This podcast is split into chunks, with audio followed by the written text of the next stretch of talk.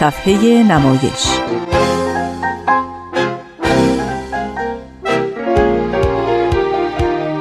فصل دوم.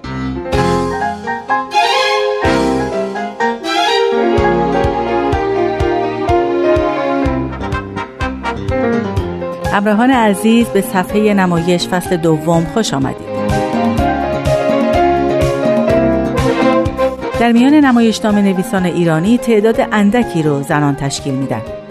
امروز بخش سوم سرگذشت فریده فرجام، اولین بانوی نمایشنامه نویس ایران، نویسنده و کارگردان تئاتر و سینما، شاعر و نویسنده کتاب کودک رو خواهید شنید. همینطور بخش اول قسمتی از نمایشنامه عروس اثر فرجام رو در قسمت دوم برنامه خواهید شنید.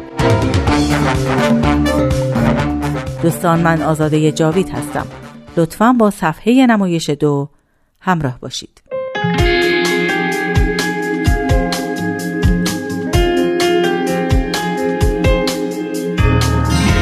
بعد از پاریس فریده به آمستردام رفت و یکی از سی و پنج دانشجویی بود که در آکادمی فیلم و تلویزیون هلند پذیرفته شد. در هلند به فیلمسازی مستند مشغول شد. فریده به هالیوود رفت و در استودیوی کنکورد نیو هورایزن در پنج فیلم کار کرد. در هالیوود در گروه زنان در فیلم درس کارگردانی بازیگر داد و همینطور رشته کارگردانی سینما تدریس کرد. در همه این سالهایی که فریده فرجام به تحصیل یا تجربه سینما مشغول بود، از تئاتر غافل نموند و با اشتیاق به اون پرداخت.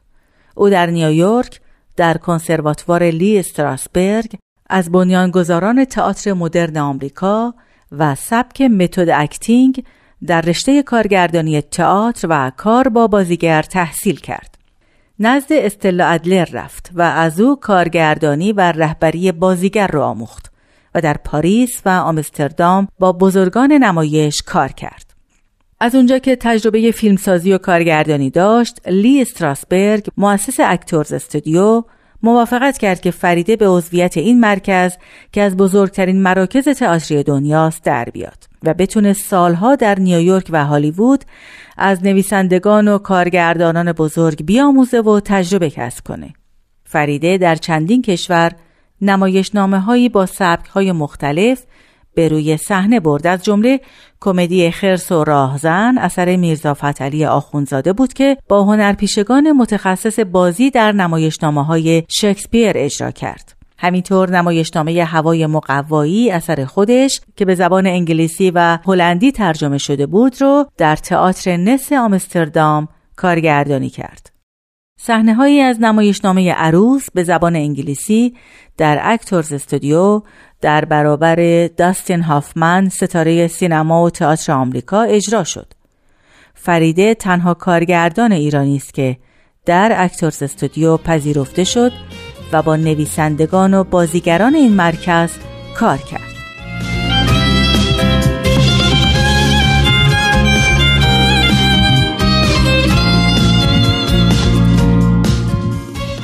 دکتر رفیق نصرتی، نمایشنامه نویس و منتقد تئاتر، در مورد آثار فریده فرجام معتقده: آثار خانم فرجام از اولین نمایشنامه‌های مدرنیسم ادبیات نمایشی ماست. به این معنا که برخلاف گروه قبلی و نمایشنامه نویسان دوره پیش خود، صحنه براش تمثیلی از جهان پیرامون نیست. در تاجما اتفاق عجیبی که میفته اینه که این شخصیت اولین شخصیت ملانکولیک یا مالیخولیایی ادبیات نمایشی ماست که پیش از این وجود نداشته. این شخصیت تیپ نیست، بلکه دقیقاً یک کاراکتره. جهانی که میآفرینه لحظه آغازین آشنایی سوژه ایرانی با مفهوم آزادیه و از اون مهمتر آشنایی زن ایرانی با واژه آزادی، ولی این آزادی از فیلتر مردان به اون میرسه. در تاجما خیلی بیشتر از نمایشنامه‌های دیگه زنی رو میبینین که کلماتی که از صافی سخن و فکر مردها عبور میکنه رو میتونه زنانه ببینه و اون رو به عنوان یک زن بازآفرینی کنه و دوباره اون رو در جایگاه یک زن تحلیل کرده و بفهمه. فرجام در آذر ماه نود و سه به ایران برگشت و نمایشنامه عروس رو با همکاری بازیگران حرفه‌ای سینما، تئاتر و تلویزیون به نفع یک بنیاد خیریه در باغ موزه قصر و در خانه تئاتر فرهنگسرای گلستان روخانی کرد. بهزاد صدیقی، نویسنده و کارگردان تئاتر سینما، در آغاز این نشست با اشاره به اینکه فریده فرجام نخستین زن نمایشنامه نویس ایرانی است که در دهه سی شمسی به شیوه اروپایی نمایشنامه نوشته یادآور شد: نمایشنامه عروس روایت و تصویری از اوضاع اجتماعی در دهه هزار و سیصد و سی ایرانه، روایتی که در واقع برشی از روزگار زنان این سرزمینه. این اثر نشون میده نمایشنامه نویس کوشیده تا بخشی از صدای جامعه دوران خودش باشه. این نمایشنامه البته چنان زنده و پویا و شادابه که گویی تازه نوشته شده و این نشون میده نویسنده ای اثر به عنوان یک زن نمایشنامه نویس در زمان خودش از جامعهش چقدر جلوتر حرکت کرده و چقدر جلوتر بوده. خانم فرجام با ریزبینی و تیزبینی در شخصیت پردازی، دیالوگ نویسی و انتخاب موقعیت دراماتیک چنان خلاقیت هنری خودش رو به کار گرفته که منجر به بازآفرینی زندگی اجتماعی آدم‌های زمانه خودش شده. ترسیم چنین فضایی با رنگامیزی شخصیت‌ها و زبان متنوع اونها همراه با دیالوگ‌های روان و باورپذیر به دست اومده. به همین دلیل ما به عنوان مخاطبان این اثر اونها رو باور می‌کنیم و می‌پذیریم.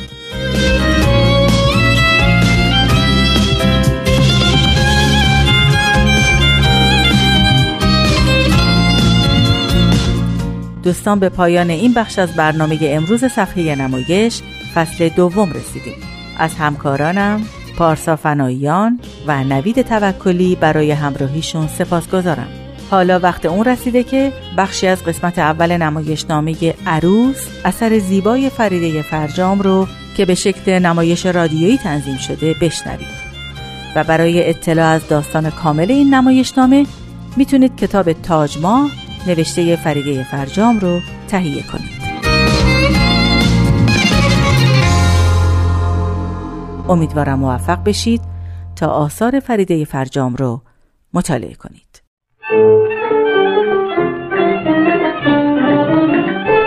عروس، نویسنده فریده فرجام،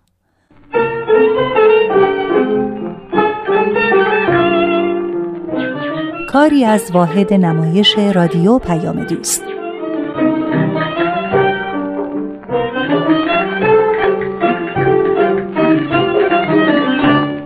کارگردان آزاده جاوید.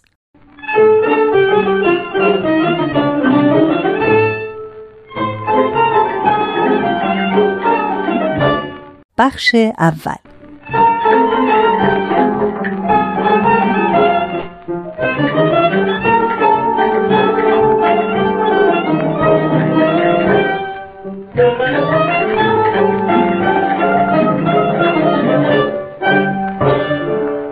صحنه طرح ساده شده خانه‌ای قدیمی است.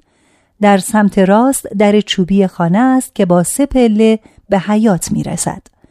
همچنین درهای بسته دو اتاق که میانشان سه پله است که به راهرو می‌خورد. وسط صحنه حوضی است با کاشی‌های آبی و چند گلدان شمعدانی در اطرافش.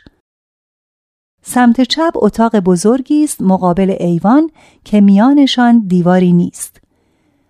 بین کوچه و حیاط خانه هم دیواری نیست و رفت و آمد بازیگران در کوچه دیده می شود.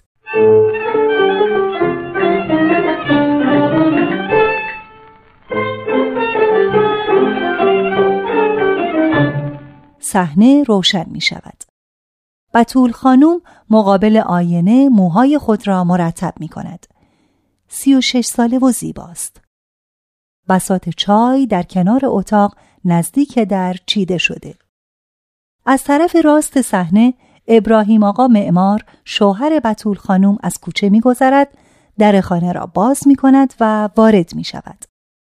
پنجاه سال دارد. ظاهرش جوان و زنده دل است. اعتماد به نفس دارد و حرکاتش مطمئن است. شلواری سیاه و پیراهنی سفید با دگمه فلزی زیر گلو به تن دارد. آستین‌های پیراهن را بالا زده، کتش را روی دست انداخته. بتول خانم با صدای سرفه همسرش در حیاط به خود می آید. نگاهی به صورتش در آینه می اندازد و کنار بساط چای می نشیند. معمار از حیاط می گذرد و از پله ها بالا می رود. سلام. سلام. اومدم صدات کنم بیای چایی بخوری، دیدم نیستی. آره، هر کاری کردم خوابم نبرد. پا شدم رفتم یه سر به مساله فروشه بزنم ببینم آجر فرستاده بالا یا نه. نمیدونم چه گره‌ای تو کار این خونه نارمک خورده که همینطور مونده. امروز هم نتونستم بخوابم. این اتاق روی آشپزخونه زمستونا تا سینه دیوار نم میده، تا تابستونا مثل جهنمه. مگه این خونه رو خودت نساختی آقا؟ اینم تقصیر بقاله شد.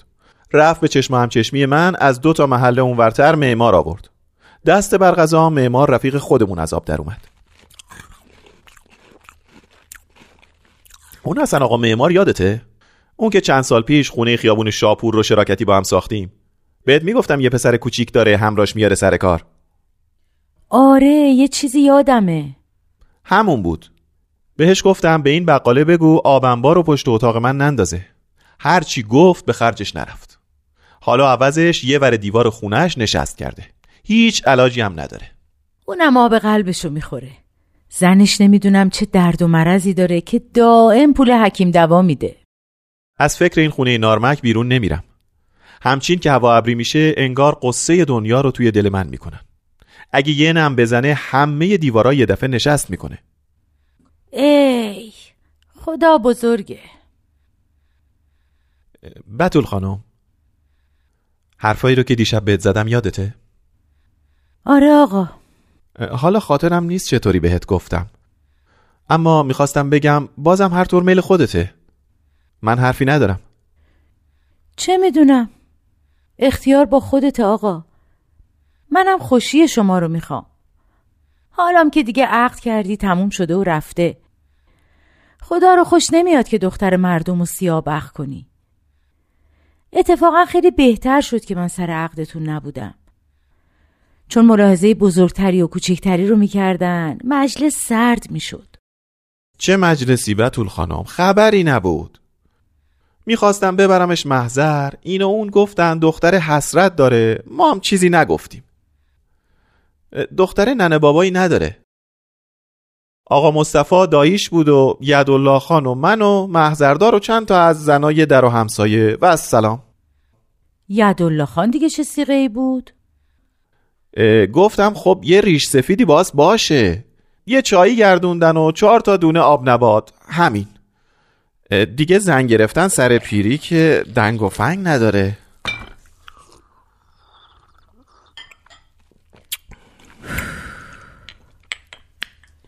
خب حالا که گذشت، اما شما میدونستی که من آرزو داشتم خودم این کارو بکنم. چند بارم این ور اون ور برات دختر دیدم. میدونم بتول خانم، دیگه سرکوف نزن. تو همه چیزو در حق من تموم کردی. بیست سال آزگار خودتو به پای من پیر کردی. ای بالاخره باید یه گوشه پیر می شدم. میدونی که من قسم خوردم بلد نیستم، اما بازم میگم که یه سر سوزن خاطر این دختر رو نمیخوام. اصلا درست ندیدم چه شکل و شمایلی داره. از خیلی وقت پیشا حاجی همومی و این یدالله خان توی گوش ما میخوندن که بیا و این کارو بکن. دخترم هم خواهرزاده همین آقا مصطفی است. قوم و خویشی هم نداره. همین آقا مصطفی که دنبال مصالح میره خوب خودشو به موش مردگی زده بود. حالا دیگه قوم و خویش هم شدیم. اون یدالله خان هم که به قول خودت یه روز خوش واسه ما نمیخواست، حالا چطور شد یهویی دلسوزت از آب در اومد؟ بتول خانم، من که در بند دختره نبودم. از من دیگه گذشته. من آفتاب لب بومم. یه شب دیدی سرمو گذاشتم زمین، دیگه بلند نکردم. استغفرالله، خدا اون روزو نیاره. وقتی این بچه های لخت و پابرهنه رو توی کوچه میبینم یه حالی میشم. به خودم میگم اگه پسر منم میونه اینا تو خاکا لول میزد چطور میشد؟ یعنی چیزی از دنیا کم میشد؟ زور وقتی از سر کار میومدم از تو خاکا بغلش میزدم، میآوردمش تو، دست و پاشو میشستم، یه دوتا فوشی هم بهش میدادم. حتما بچه یه زبلی از کار در میومد. یه دونه شمدونی سالم به گلدونا نمیذاشت. جون خودت از اون اول سرشو میدادم از ته بزنن که تو خط فرق‌واز کردن نباشه. آها. اگه واسه بچه نبود کی من زیر بار این کار میرفتم. بیست سال خونمون سوت و کوره. صبح پاشو چایی بخور برو سر کار. ظهر بیا نهار بخور برو سر کار. شب بیا دوباره فردا از سر شروع کن. راست میگی، حق داری. بالاخره آدم تو زندگیش باید یه دلخوشی داشته باشه. یکی باشه که عصای پیری آدم بشه. و الا قرب و منزلت بیست سال زندگی رو که آدم به خاطر یه دختر به باد نمیده. حالا کی میخوای بیاریش؟ چه میدونم؟ قوم و خویش دختره میگن ما رسممون نیست دخترمون رو عقد کرده بذاریم بمونه. حالا دیگه ده بیا. کدوم قوم و خویش؟ تو چرا زیر بار میری؟ م- میخواستم اگه ساعت باشه امشب بیارمش. همین امشب؟ تو تازه یه هفته است که عقد کردی، مگه یه هفته نیست؟ آ- آره اون سه شنبه بود، تا امروز درست میشه یه هفته. حالا حتما میدونی که ساعت داره، کاش که یه استخاره میکردی. همسایه‌هاشون استخاره کردن خوب اومده، همینطوری بی سر و صدا و بی دنگ و فنگ میرم میارمش. یه ساعت دیگه هم اساس و خردریزه هاشو میارن. آخه منم آرزو داشتم، میخواستم بلکه برنجی تو آب بریزم، در و همسایه رو خبر کنم. همینطوری خودت رفتی بریدی و دوختی، حالا ناغافل میگی امشب میارمش. بتول خانم دیگه منو خجالت نده، تو در حق من خیلی گذشت کردی. تو خونه من پیر شدی، حالا هم خم به ابرود نمیاری. زهرا باید تا آخر عمر کنیز تو باشه. تو دیگه نباید دست به سیاه و سفید بزنی. میشینی تو اتاقت، چشم زهرا کور میشه، باید کلفتی تو رو بکنه. اسمش زهراست؟ یادت قرار بود اسم دخترمون رو زهرا بذاریم؟ آره. هی چه میدونم. پاشم نمازم داره قضا میشه.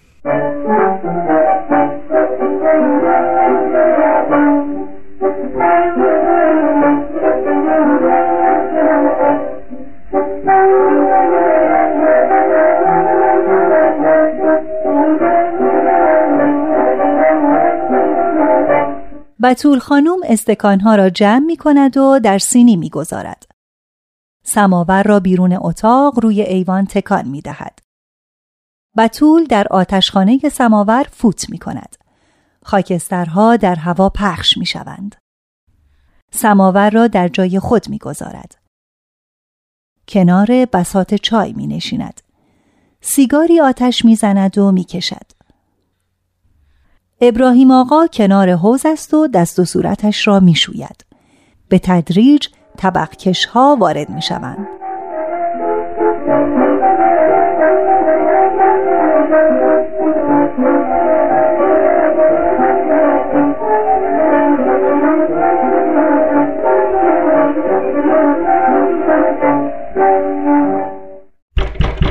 اومدم.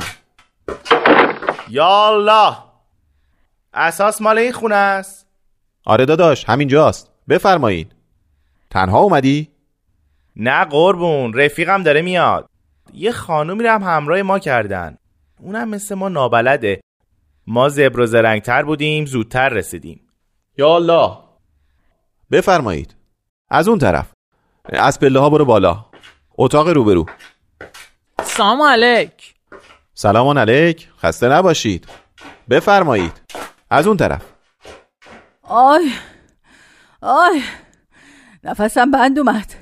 سلام علیکم آقای معمار. سلام از بنده است خانم، خسته نباشید. یه نشونی نوشتن دادن دست ما، سه محله پرسون پرسون داریم میایم. ما رو خجالت زده کردید خانم، من که صاحبخونه‌ای به این مهربونی ندیده بودم. اختیار دارین آقای معمار، وظیفه ما بود. طفلکی زهرا که دلسوزی نداره، من اومدم اساسشو جابجا کنم. بفرمایین، بفرمایین تو اتاق روبرو. هر طور میل خودتونه مرتب کنید، منم کمکتون میکنم. مواظب چراغ باش داداش، شمعدونیا رو نشکنی. یواشتر بیا، بیا از این طرف. بتول خانم. بله آقا. اون کلید اتاق مهمون خونه رو بده به من. اینم کلید. مواظب باش، پشت پرده شکستنی گذاشتم، نشکنی دستمون بسته بمونه. مواظبم خانم، با پشت پرده کاری نداریم. آقا اون دو سه تا جعبه رو بیاریم.